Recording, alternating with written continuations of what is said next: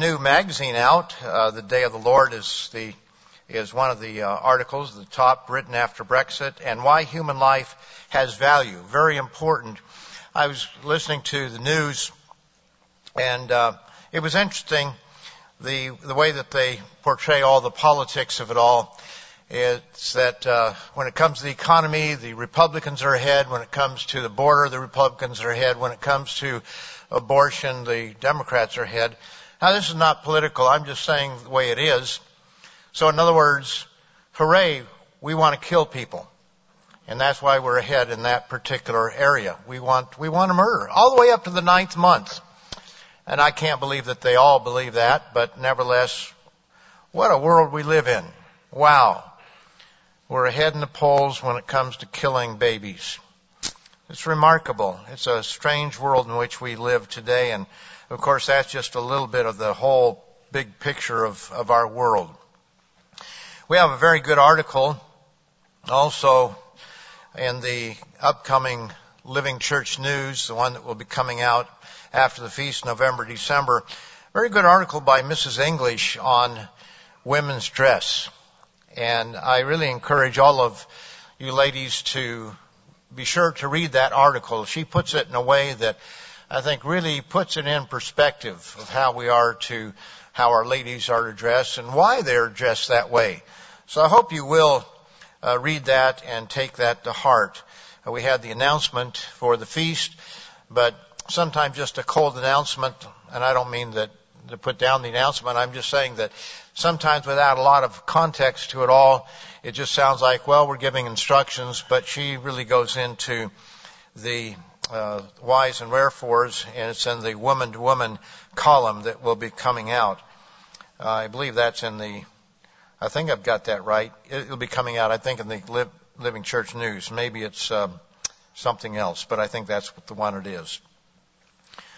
You review all these things all the time and read them, it's hard to keep track of everything. Near the end of his life, Dr. Meredith encouraged us to do good works. He wanted to see the church doing more good works. And this past week, Mr. Richard Ames brought the subject up at our executive lunch. But most importantly, God tells us that we are to be diligent to do good works. So what are we to do? What does that mean in practical fact and in practical uh, living? Are we to volunteer at the local food kitchen? Are we to help build houses for the poor?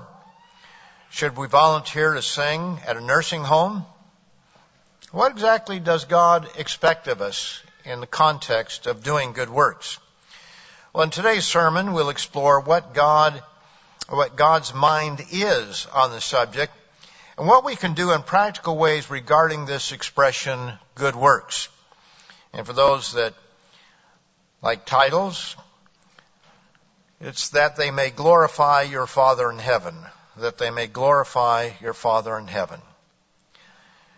There's a difference between attempting to save yourself by your works and living a life of good works to glorify God and help your fellow man.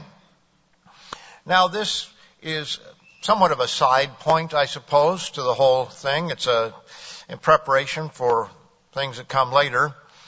But what does it mean when someone accuses us of trying to save ourselves by our works? Certainly that has been an accusation, a false accusation, an incorrect accusation that has been leveled against the church down through the decades. They say we're trying to save ourselves by our works. And what do they mean by that? Well, what they mean by that is that we keep the Sabbath. And the idea is that God had nine of the ten right, but that's not bad, nine out of ten for God. But he got that one wrong about the Sabbath day. Or that we keep these festivals that we're keeping, uh, we're entering into at this time.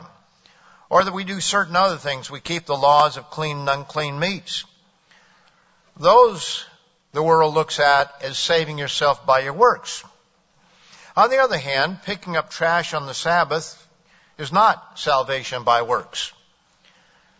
And so when the worldwide church began to come apart. There were actually congregations that adopted highways, and it's not wrong to adopt a highway or a section of a highway, but they would do so on the Sabbath day. An in your face gesture, as it were.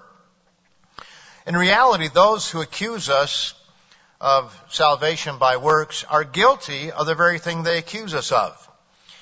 An example of this, and I've brought this out before, is that you have people who say, well, if anybody is ever a Christian, then my Aunt Susie is. Because of all the things that she does. She is a wonderful example. But we could turn over to Mark, the first chapter, so basic. We read it, we're familiar with it. I probably don't have to point to it, but I will. But it is interesting that this was the beginning of the gospel of Jesus Christ, the Son of God. That's what it tells us in verse 1. And then in verse 14 it says, After John was put in prison, Jesus came to Galilee preaching the gospel, that is the good news of the kingdom of God, and saying, The time is fulfilled and the kingdom of God is at hand. Notice, repent and believe in the gospel. Now, the gospel that is taught by this world is a very different gospel than the one that we find in Scripture. It has parts of it. We are to believe in Jesus Christ as our Savior. We are to believe in the death, the burial, and the resurrection of Christ. All of that is part of the gospel in the, in the grand sense of it all. You cannot take Christ out of the gospel because He is the King of the kingdom. But notice what it says here, the kingdom of God is at hand. And we have a wonderful booklet on the subject, the booklet on uh, Do You Believe the True Gospel? It's good to review it. I've just finished reviewing it here recently. And you can always pick up little points that you've forgotten or that maybe you never quite recognized before. But what's amazing is how much of the New Testament talks about the kingdom of God and all of the parables that Jesus spoke. So many of them were about the kingdom of God. I guess all of them were ultimately. But he said the kingdom of God or the kingdom of heaven, saying the same thing, is like.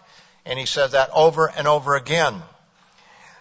And so, when you think about your Aunt Susie, that's a wonderful Christian, you have to ask the question, does she believe in the gospel? That's what Jesus said. And has she repented of sin?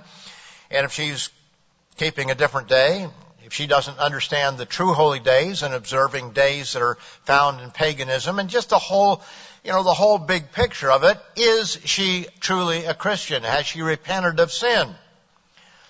And we understand that God is going to give everyone a chance ultimately.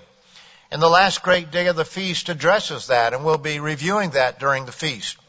And so we understand that big picture. I'm not trying to give the whole big picture right now, but the question is, is a person saving themselves by their works because they are a nice person and a very caring person in a lot of ways, and those are good qualities. Certainly nothing wrong with those qualities, but is that what it's all about?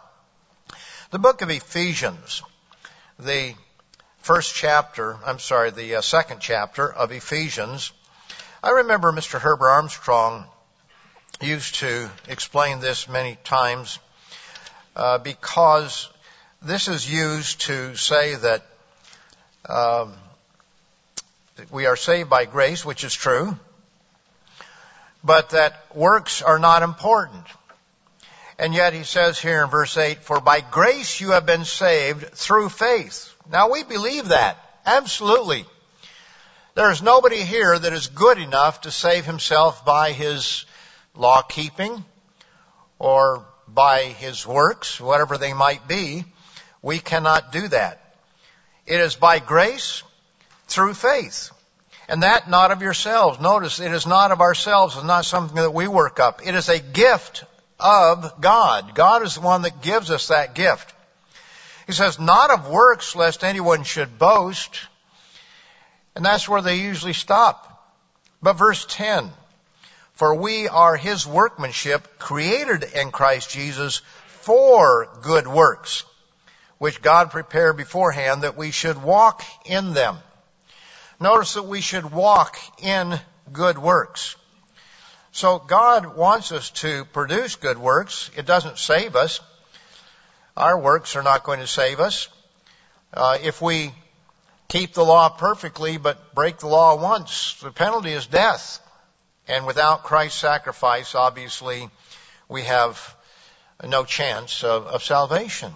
We have no forgiveness there.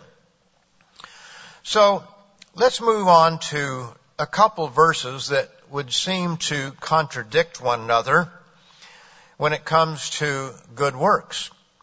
In Matthew, the fifth chapter, the first one is Matthew 5.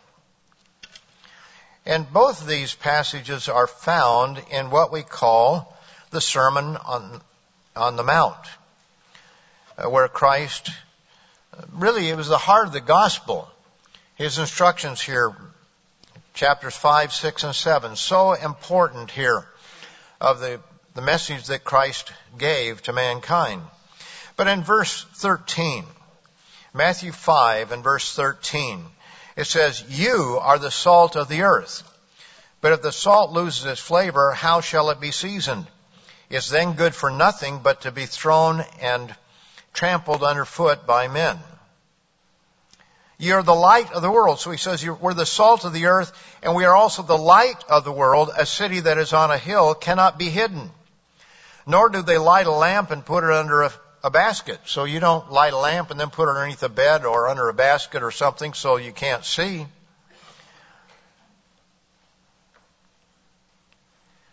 But on a lampstand. And it gives light to all who are in the house. And then in verse 16 it says, Let your light so shine before men that they may see your good works and glorify your Father in heaven. So here's a passage of scripture that Jesus gave that said, don't do these things to be seen of men. I'm sorry, it says, do these things that they may see your good works. And the end result is to glorify your Father in heaven. But when we go over to chapter 6 and begin in verse 1, he seems to say the opposite. Don't do it to be seen by men. Notice verse 1, Matthew 6 says, Take heed that you do not your charitable deeds before men. Don't do it before men. Now that would seem on the surface to contradict what he said there in verse 16 of chapter 5, just across the page for some of us in our Bibles. He says, otherwise, you have no reward from your Father in heaven. Therefore, when you do a charitable deed, do not sound a trumpet before you as the hypocrites do in the synagogues and in the streets, that they may have glory from men. Assuredly, I say to you, they have their reward. But when you do a charitable deed, do not let your left hand know what your right hand is doing, that your charitable deed may be in secret, and your Father who sees in secret will himself reward you openly. Verse 5. And when you pray, you shall not be like the hypocrites, for they love to pray, standing in the synagogue and on the corners of the streets, that they may be seen by men. Assuredly I say to you, they have their reward. I think it was brought up here not long ago that this is one reason that we have historically, traditionally in the church, not uh, made a show of prayer when we eat a meal outside in a restaurant. Uh, there are certainly times when we, we might. I know that when I was in Canada, whenever we went to the, um, to a restaurant with our auditors to discuss what they were going to be checking. These are the ones that work for us, not the government. And uh, discussing what we need to look at. Uh, they were very religious people. In fact, the, the lead man used to come down to Hilton Head every, every year to play golf. But he would always ask the blessing on the meal. And we would certainly bow our heads, and I think a time or two uh, we offered to do so, knowing that that's what he was going to do.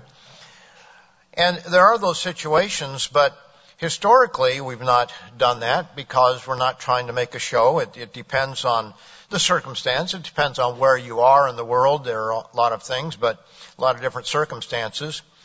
But a lot of times it's religious virtue, virtue signaling in reality. And we pray and we thank God for all of our blessings, for our meals, and we do that in private. But he says here, but you, when you pray, go into your room, and when you have shut your door, pray to your Father who is in the secret place, and your Father who sees in secret will reward you openly. Now, of course, we are here as a religious service, and we have the example of Solomon and, and of Christ even. You know, Christ, when he had a, an audience, and it was a very, I might say, for lack of a better term, religious or uh, believing audience to some degree, uh, a religious audience certainly, then he gave thanks in that situation, as we often do when we are in a group situation. We return thanks. But in a public place, we uh, often do not do that. But he says, when you pray, go into your room, and when you have shut, shut the door, pray to your Father who is in secret place, and your Father who sees in secret will reward you openly. So we have two different passages. One is Matthew 5:16, where it says, uh, "Not to uh, do your works." I'm sorry, that says to do your works that before men that people will see, that they may see your good works and glorify your Father in heaven. And then we have this other example where it says, "Take heed that you do not do your charitable deeds before men to be seen by them." So how do we reconcile what would appear to be a contradiction? We know that Christ does not contradict himself. He certainly would not in the same message there. So what is the difference? Well, let's go over to 1 Timothy and we'll notice something that is helpful in this regard. 1 Timothy, the fifth chapter.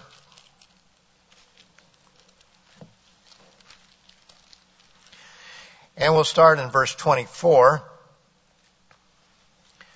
1 Timothy 5 verse 24 it says, Some men's sins are clearly evident, preceding them to judgment, but those of some men follow later.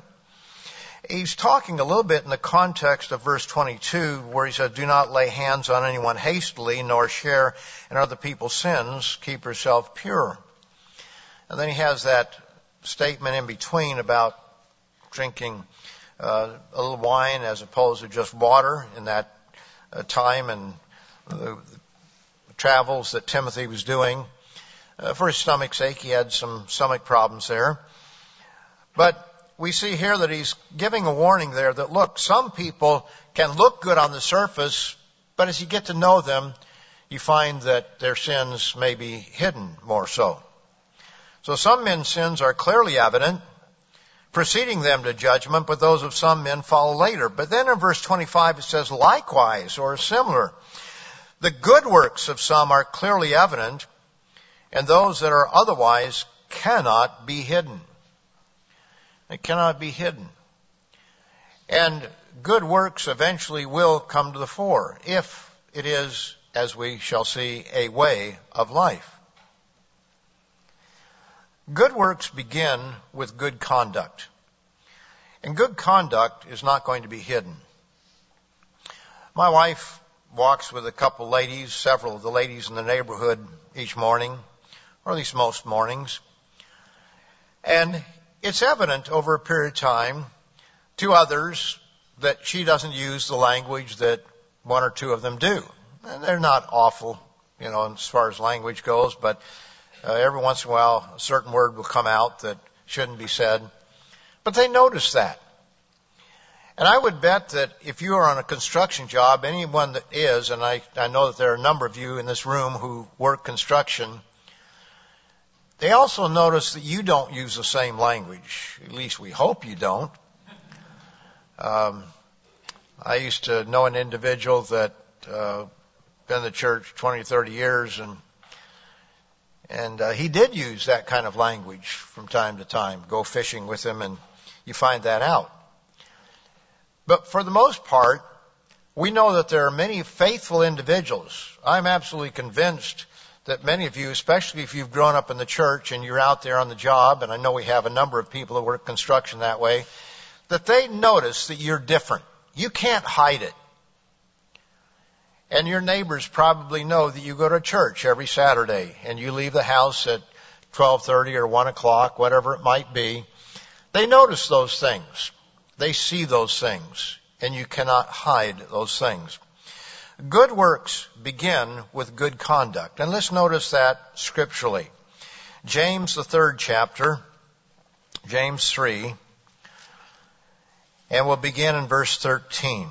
James 3 and verse 13. He says, If you have bitter envy and self-seeking in your hearts, do not boast and lie against the truth. This wisdom does not descend from above, but is earthly, sensual, demonic. Verse 16, James 3:16. For where envy and self-seeking exist, confusion and every evil thing are there. So he's talking about behavior here. He's talking about attitudes of mind, self-seeking, bitter envy. He says, where envy and self-seeking exist, confusion and every evil thing are there. But the wisdom that is from above is first pure, then peaceable, gentle, willing to yield, willing to uh, let's get a good example of willing to yield. How many times do we drive down the road and we have all those people that are lane cutters, you know, they, they, they go way down to the very end and just jump in at the last minute and they keep the line. Um, I don't know about you, but I, I kind of resist that, but there are times when you just have to be willing to yield and, and back off and, uh, I'm not saying that they should uh, always let people in, but at the same time, is it worth getting into an accident over? It says, willing to yield, full of mercy and good fruits, good fruits, without partiality and without hypocrisy. Now the fruit of righteousness is sown in peace by those who make peace. So notice that there are good fruits, there are good results from the right attitude of mind of cleaning up the, the, the selfish attitudes that we as human beings have. Notice over in 1 Peter 2, 1 Peter 2. We'll begin in verse 11. He said, Beloved, I beg you as sojourners and pilgrims, abstain from fleshly lusts which war against the soul, having your conduct honorable among the Gentiles, that when they speak against you as evildoers, doers, they may by your good works, which they observe, glorify God in the day of visitation. He's talking here about a way of life. He's talking about the language that we use, the way that we treat others, the things that cannot be hidden, not because we do it to be seen, other than the fact that we recognize that we, we don't do the opposite so that we won't be recognized. Sometimes people do the opposite because they don't want to be thought of as goody two shoes or whatever it might be that way. But having your conduct, your conduct honorable among the Gentiles, that when they speak against you as evildoers, they may by your good works, or as by your behavior which they observe, glorify God in the day of visitation. Uh, let's continue there. In verse uh, 13. He says, therefore submit yourselves to every, ord- every ordinance of man for the Lord's sake, whether to the king as supreme. Notice it says, therefore, because of this, therefore submit yourselves to every ordinance of man for the Lord's sake, whether to the king as supreme or to governors or to those who are uh, sent by him for the punishment of evildoers and for the praise of those who do good. For this is the will of God that by doing good in other words, the behavior that we have, the way that we follow the law, the way that we uh, conduct ourselves in this world in a righteous and godly way. For this is the will of God that by doing good you may put to silence the ignorance of foolish men. As free, yet not using liberty as a cloak for vice, but as bondservants of God. So he talks here about doing good and he talks about good works and the things that we do in that way. They may observe your good works by your good works which they observe. This is back in verse 12. They glorify God in the day of visitation. So again, it's for the sake of glorifying God, not the self. Let's go to Titus, the first chapter. Titus, the first chapter. I'm sorry, Titus, the second chapter. Titus 2, and we'll begin in verse 1. And here we see a way of life being described. He says, But as for you, verse 1, Titus 2, verse 1, speak the things which are proper for sound doctrine. That the older men be sober, reverent, temperate, sound in faith, in love, in patience, talking about how they conduct themselves. The older women likewise, that they be reverent in behavior, not slanderers, not given to much wine, teachers of good things, that they admonish the young women to love their husbands, to love their children, to be discreet, chaste, homemakers, good, obedient to their own husbands, that the word of God may not be blasphemed. So it's talking about how we conduct ourselves. It all begins with good conduct. Likewise, exhort, verse 6, the young men to be sober minded, in all things showing yourself to be a pattern of good works. Notice showing yourself to be a pattern of good works. It's talking about how we conduct our lives. In doctrine, notice, in doctrine, showing integrity, reverence, incorruptibility, sound speech that cannot be condemned, that one who is an opponent may be ashamed, having nothing evil to say of you. In other words, you take away the accusations because they can't find something in you that is is wrong. It's like Daniel and and uh, the, the, the men of Israel or men of Judah who are working for the king. They looked for something, and the only thing they could find was the religion that they have. That's all that they could find. He says, exhort bondservants, verse 9, to be obedient to their own masters, to be well pleasing in all things, not answering back not a lot of back talk or arguing, not pilfering or stealing, but showing all good fidelity that they may adorn the doctrine of God our Savior in all things. Verse 11. For the grace of God that brings salvation has appeared to all men, teaching us that denying ungodliness and worldly lusts, we should live soberly, righteously, and godly in the present age, looking for the blessed hope and glorious appearing of our God our great God and Savior Jesus Christ, who gave himself for us that he might redeem us from every lawless deed and purify himself for himself his own special people, zealous for good works. You see, the context of some of these passages that talk about good works are talking about the way that we live our lives. Having integrity, not pilfering, not stealing, conducting ourselves as women of God and as men of God. He says that he might redeem us from every lawless deed and purify for himself his own special people, zealous for good works. And he tells Titus, Paul does, speak these things, exhort and rebuke with all authority, let no one despise you. So we see that good works begin with good conduct with godly conduct, with living by the laws of God. But is that where it ends? Do we just say, okay, we just live by the laws of God and, and that's where it all ends? Or are we exposed, uh, uh, supposed to do other things as well? Well, let's take a look at some practical works above just righteous living that we can read of in scripture. Let's go to Acts, the ninth chapter.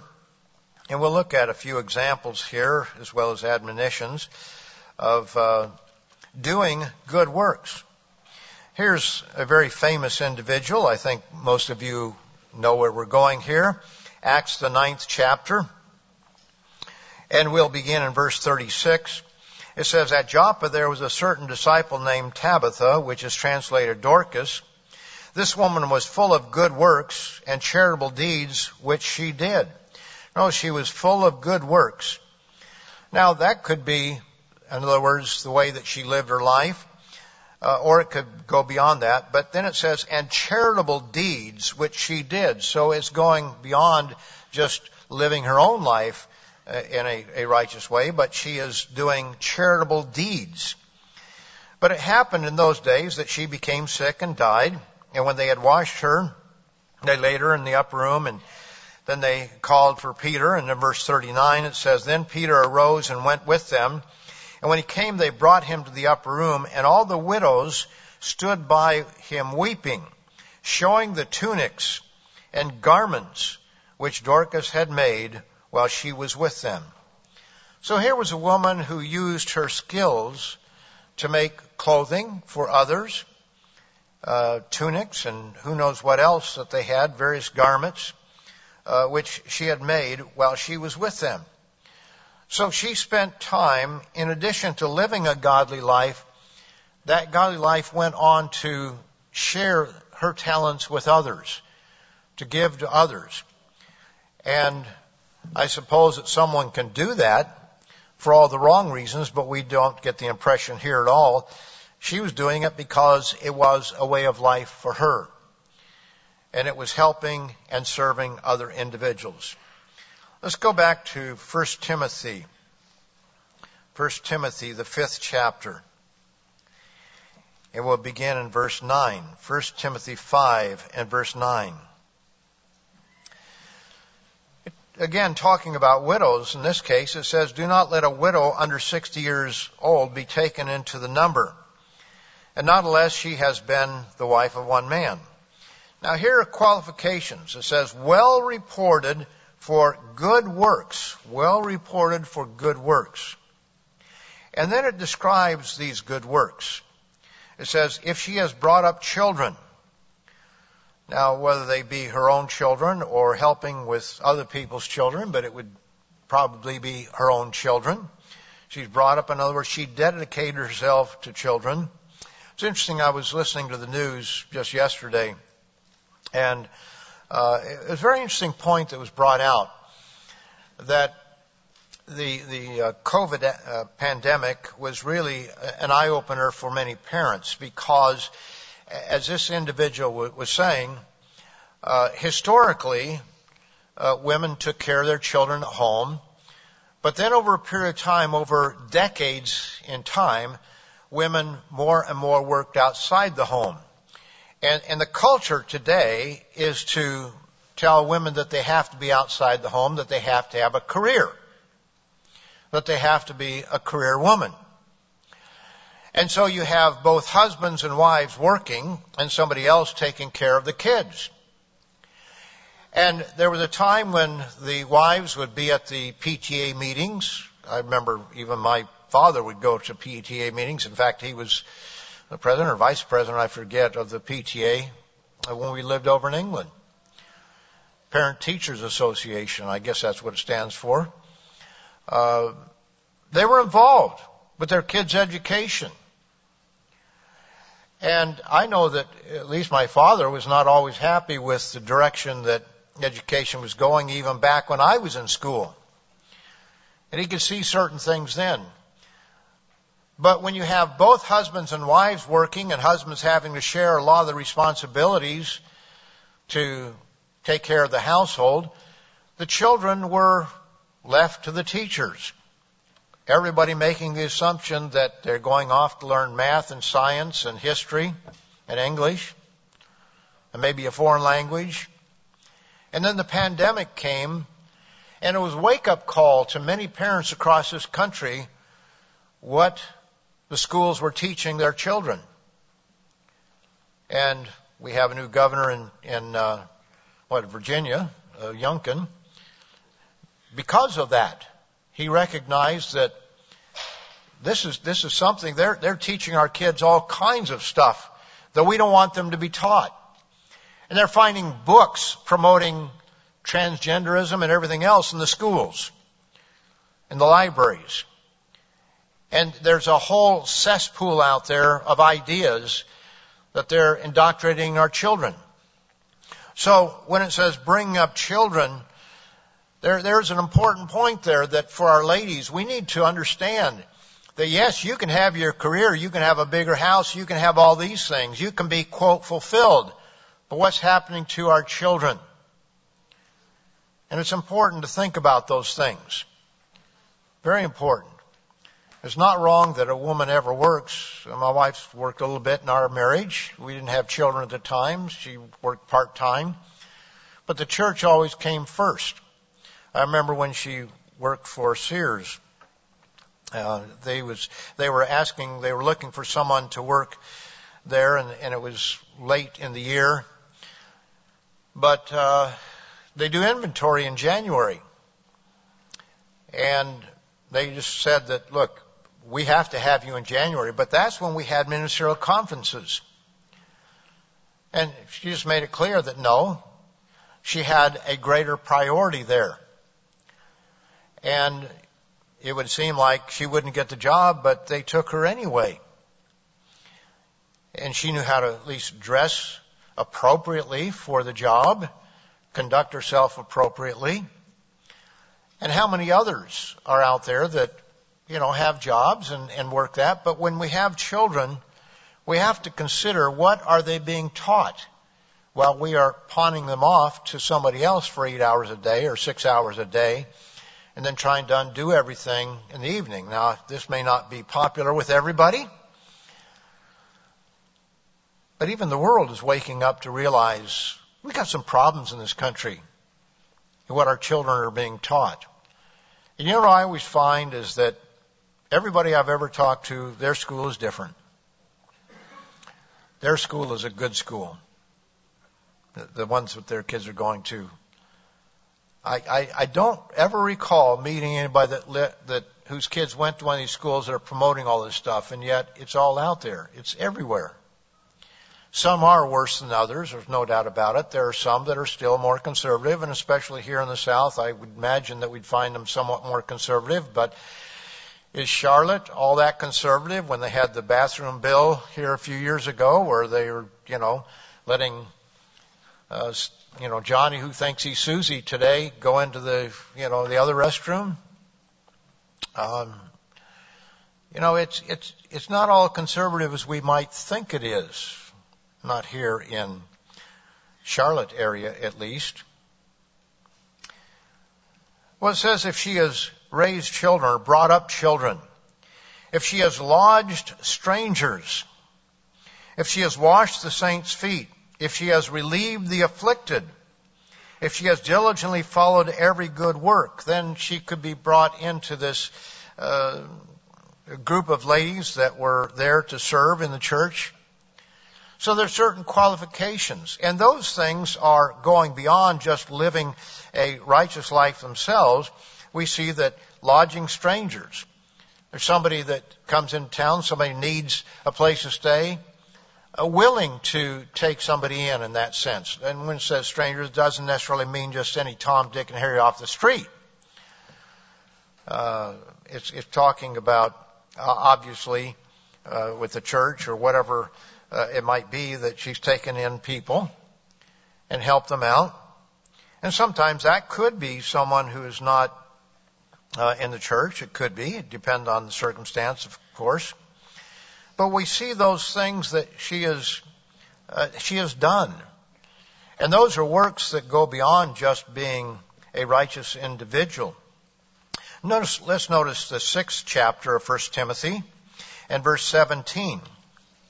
It says, Command those who are rich in this present age not to be haughty, not to trust in uncertain riches, but in the living God who gives us richly all things to enjoy. So don't just look to your own riches, he says. But verse 18, let them do good that they be rich in good works, ready to give, willing to share. There are those who may not have a lot of time. They may have different circumstances. But they're able to share. They're able to help out when someone is hurting, when someone is in need. I remember an evangelist there in Pasadena that was known for dropping off, a, you know, a bag of groceries on somebody's front porch, ring the doorbell and be gone, and dropping off and helping people out that he knew had, uh, you know, a different, you know, uh, maybe were going through a, a difficult time financially. That, by the way, that wasn't me because I wasn't an evangelist then, but um, this was was somebody that he was just known for that. Always willing to help out when somebody had a need. He says, let them do good that they may be rich in good works, ready to give, willing to share. It's talking about those who are rich, storing up for themselves a good foundation for the time to come, that they may lay hold of eternal life. So God is saying that there is a reward for those who give of themselves, whatever it may be. It may be your time, it may be your talent, it may be uh, financially, uh, maybe just a, a phone call to encourage somebody. But there are different ways that we can do these things to help out. Notice Titus, the third chapter, Titus 3, and verse 14. It says, and let your people also learn to maintain good works. Okay, what are the good works in this context? To meet urgent needs that they may not be unfruitful. To meet urgent needs. You know, urgent needs are. Um, have you ever noticed that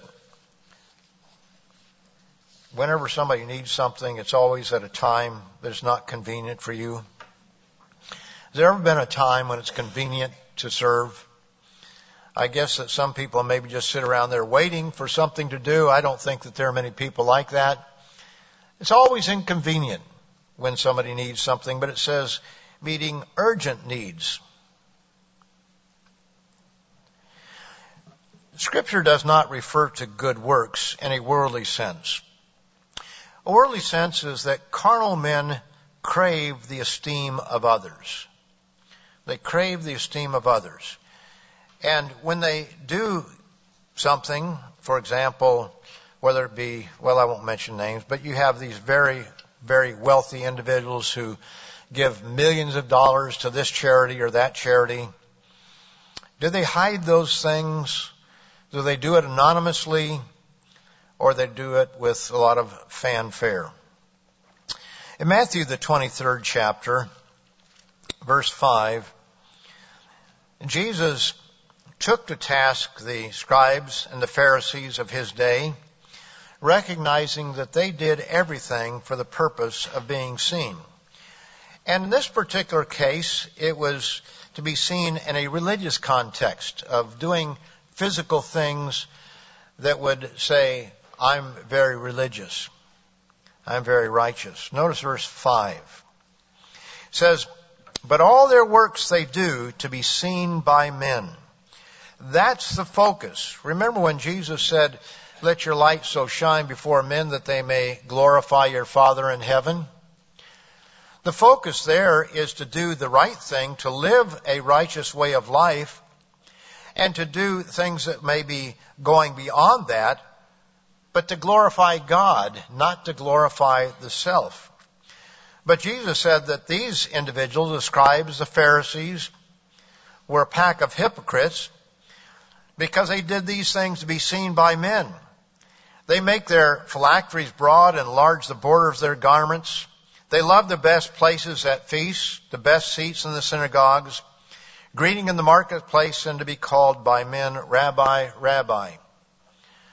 You know, we have people that are, I think, oftentimes well-meaning. I'll, I'll just mention it because I, I haven't seen this today. I hope I don't, because uh, I don't want to embarrass anybody. But at some point in time, you, you kind of have to explain to people.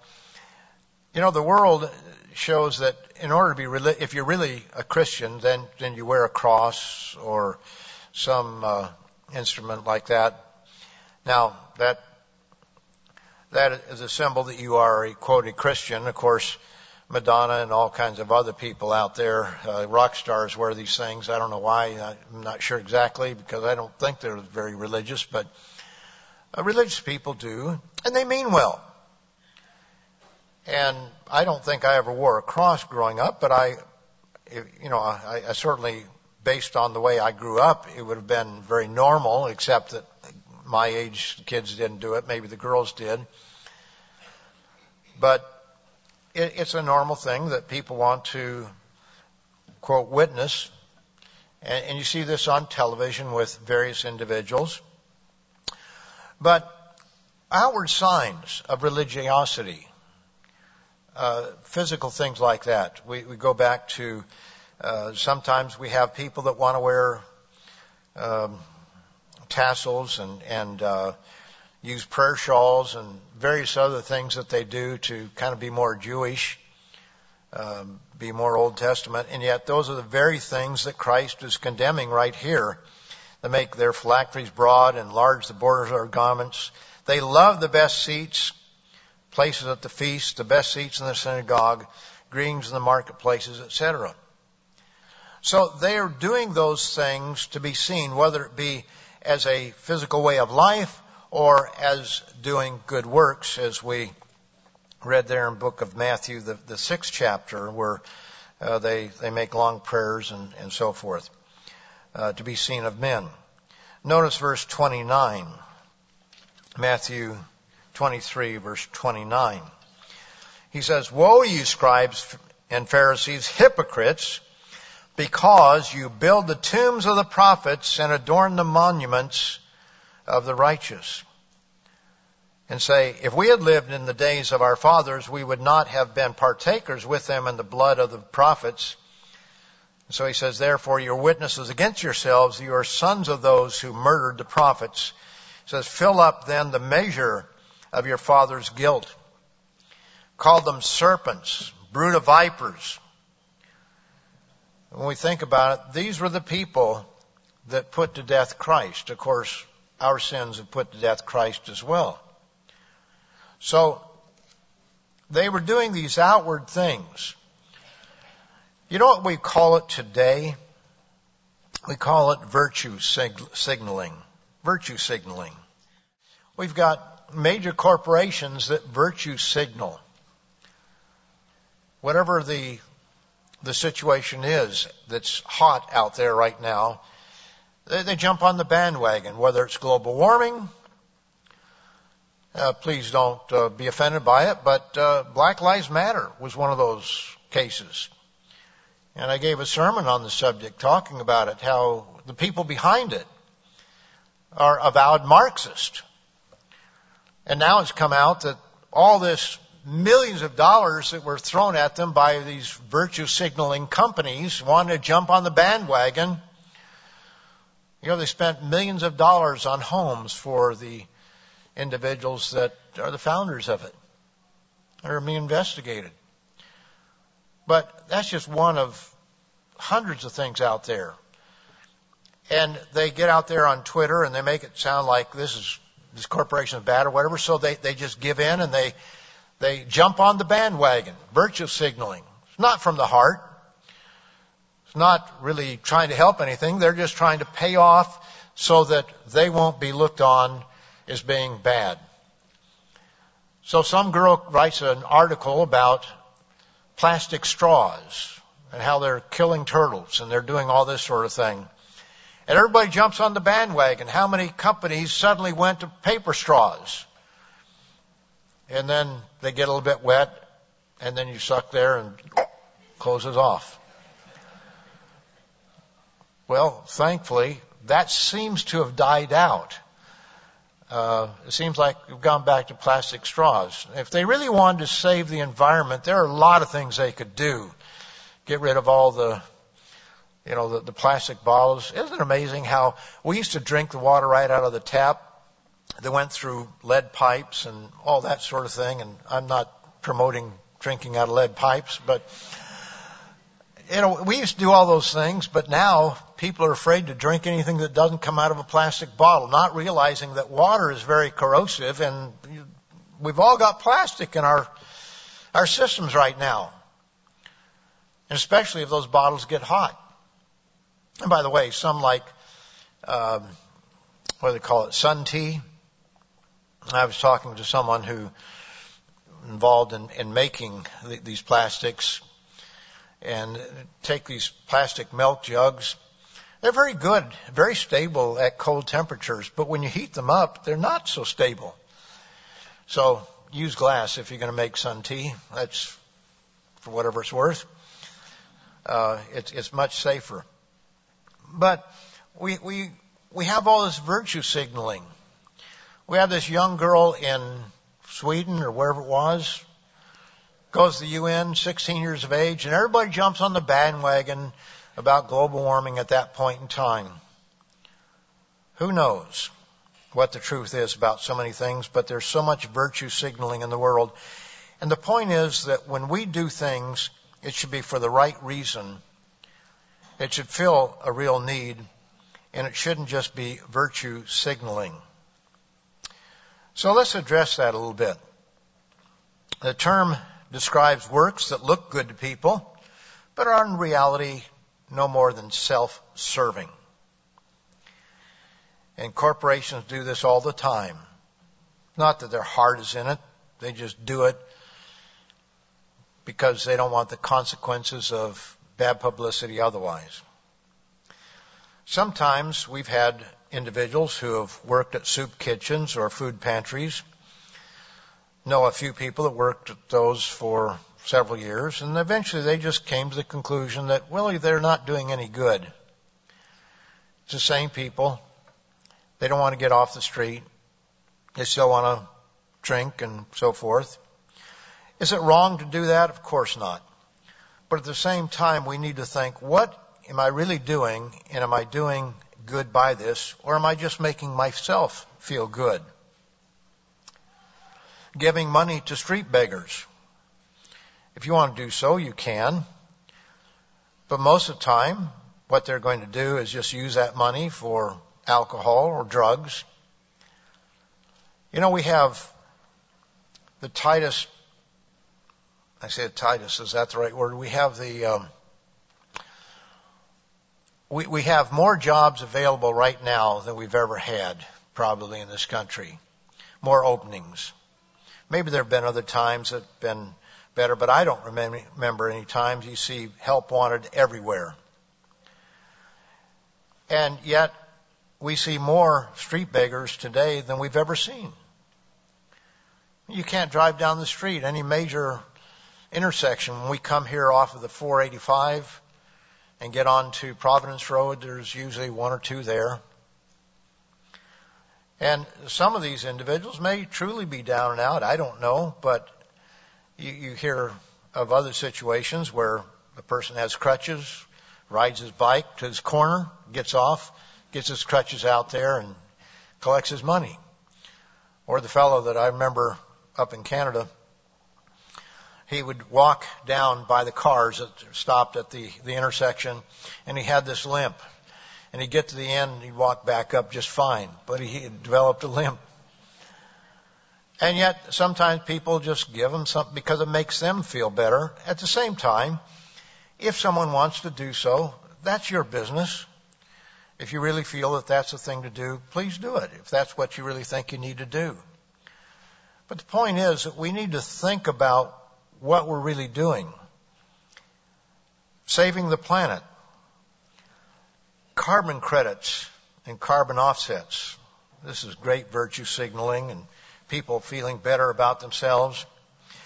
Uh, there's one uh, site here I went to. It says, to help reduce the impact of the carbon emissions we produce through these everyday activities, carbon offsets uh, fund projects like deforesta- reforestation, not D, but reforestation, farm power, and landfill gas capture that removes carbon from the environment. But you go to that website and it just seems like it's more about money. Because right up front, here's what you can do. Donate this. So if you fly in a plane and you've used a little bit too much carbon, well now you can make yourself feel good by donating to some of these websites so that they can plant a tree. You know, when it comes to planting trees, you know who plants more trees than probably anybody else? It's the, the lumber companies. Weyerhaeuser and these companies, they plant millions of trees on a regular basis because that's their future. They cut them down, They plant them. It's like pulling a carrot out of the ground and you plant another carrot so that down the road it just takes a little bit longer for a tree. But we have to think about who are we supporting and what are we doing and what's the purpose of good works.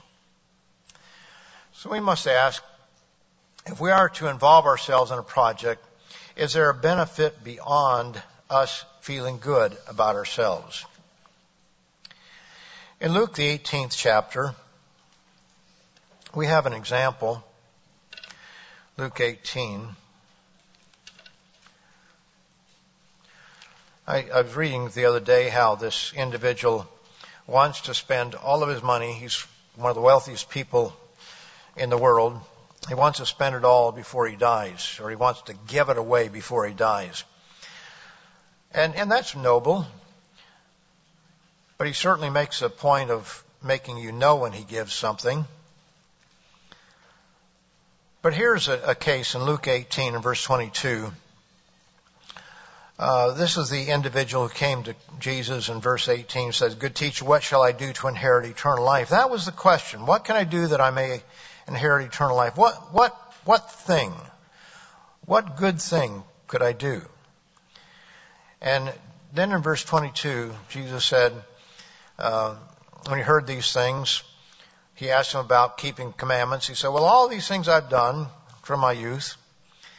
So Jesus heard, when he heard these things, he said to him, you still lack one thing. Sell all that you have and distribute to the poor, and you will have treasure in heaven, and come follow me. Now we have to understand that this man's God was his wealth. He was coveting or lusting uh, after physical things, and so God gave him this example here. He said, okay, you want to do one thing? That's what you're asking? Here's what you do. Sell it all and give it away.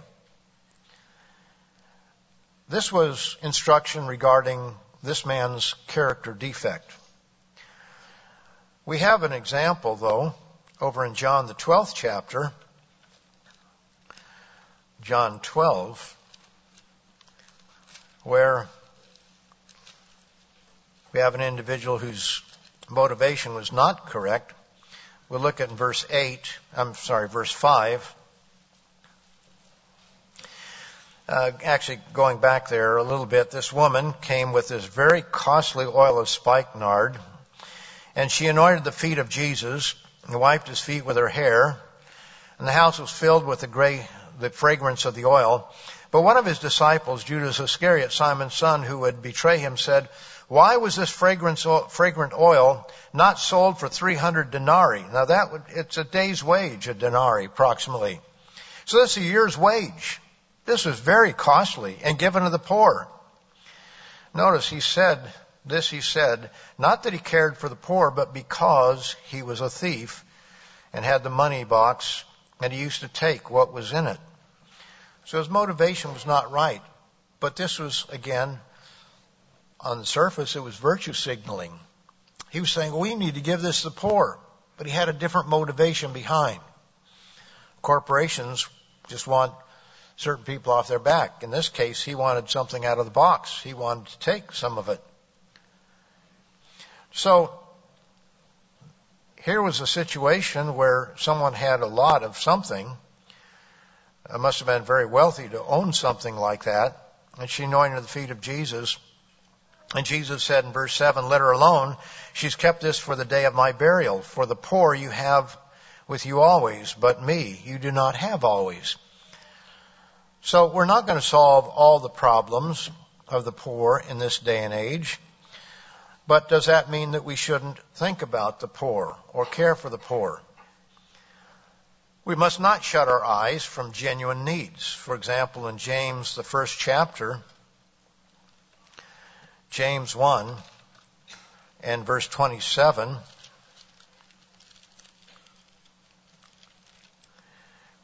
it says, Pure and undefiled religion before God and the Father is this to visit orphans and widows in their trouble, and to keep oneself unspotted from the world. So we are to do something. Uh, in, in, this particular case, it's not spending money. Uh, well, it may cost you money to drive someplace. But he says to visit orphans and widows in their trouble. In other words, when they have needs, when there is something that is needed there. In some cases, with an orphan, it may just be a father figure or a widow just needing some comfort or just being lonely. And sometimes visiting a lonely widow uh, may not always be the easiest thing to do. Some widows, yes, some not so much. Uh, it says, and to keep oneself unspotted from the world. So, in other words, your conduct must be good as well. That's what pure and undefiled religion is. Let's, let's notice 1 John 3. 1 John 3. And verse 15. It says, Whoever hates his brother is a murderer. And you know that no murderer has eternal life abiding in him. By this we know love because he laid down his life for us. And we also ought to lay down our lives for the brethren. So we are to lay down our lives for the brethren. But whoever has this world's goods and sees his brother in need and shuts up his heart from him, how does the love of God abide in him? My little children, verse 18, let us not love in word or in tongue, but in deed and in truth. We also have the parable of the Good Samaritan. We've read that many times. And as I said earlier, there's almost never a convenient time to fill a need. So let's notice over in Philippians 2. Philippians 2, which really explains how to handle something. It says, let nothing, verse 3, be done through selfish ambition or conceit, but in lowliness of mind let each esteem others better than himself. So when an urgent need comes up and we have our own needs, what do we do? Now, I suppose it depends on what the need is. If you've got a child that's needing to go to the doctor, uh, you don't just drop that. I guess it depends on what the situation is. Maybe there's a more pressing need. Your, neighbor is dying of a heart attack, so uh, and your your child just needs a checkup. So you have to look at that. But the point is, you esteem others better than yourself. Let each of you look out not only for his own interest, but also for the interest of others. And it shows that the mind of Christ is what we are to have as well that Christ gave his life for us. And we have to look at that way. As I said, it's almost never convenient when something comes up. But if we're esteeming others better than ourselves, what are we going to do? And we could turn over to Romans, the 12th chapter, where it speaks of doing it with cheerfulness. Romans 12, verses 6 to 8. I'll let you look that up on your own. I'd like to, to finish, though, with one passage of Scripture, and I'm not going to read it all. But I think this sums it up. In Matthew, the 25th chapter, it talks about when the Son of Man comes in his glory and all the holy angels with him. He's going to sit on the throne of his glory. This is verse 32 now. Matthew 25:32. It says, All the nations will be gathered to him, He'll separate them one from another as a shepherd divides the sheep and the goats. He'll set one on one side and one on the other. Then the king will say to those on his right side, Come, you blessed of my father, inherit the kingdom prepared for you from the foundation of the world. For I was hungry and you gave me food. I was thirsty and you gave me drink. I was a stranger and you took me in. Now those were needs at the time. There were, it's, it's a parable, but it's, is making a point here that when someone's hungry, they're hungry. When they're thirsty, they're thirsty. When they are a stranger and need a place to stay, you took me in. I was naked, you clothed me. I was sick and you visited me. I was in prison and you came to me. And they will say, the righteous will say to him, well, Lord, when do we see you this way? We didn't see you hungry. We didn't see you thirsty or uh, needing something to drink. We didn't see you as a stranger and take you in or naked and clothe you. Or when did we see you sick or in prison and come to you? And the king will answer and say to them, Surely I say to you, inasmuch as you did it to one of the least of these my brethren, you did it to me. And then it goes the opposite way. The point of the whole parable is, is this. That, that true Christianity, true good works are what we do every day. We, we live a life of righteousness. In other words, we live by the laws of God. We live different from the world. And that's going to be seen. You can't hide it. The only way you can hide it is to be like the world. And we don't do that. So we, we live a certain way of life. And part of that way of life is fulfilling the needs of others when we see that as a real need. We don't shut our eyes from opportunities to help out, but at the same time, we don't just go out there and virtue signal by getting involved in some uh, massive program just for the sake of being seen. We don't start lobbying, which I don't think anybody did, for everybody to get rid of their plastic straws, as an example. A ridiculous one, but okay. Uh, we, we don't do that. We have to think about what we're doing and how we're spending our time, but what you really see there is, first of all, righteous conduct, and secondarily, filling a specific need that you see at the time. And it's usually never convenient. God has called us to do good works. And good works begin with an example of godly conduct. But good works are focused outwardly, not inwardly. They're focused toward glorifying God as I said, is rarely convenient to fill the needs of another. But good works are a way of life.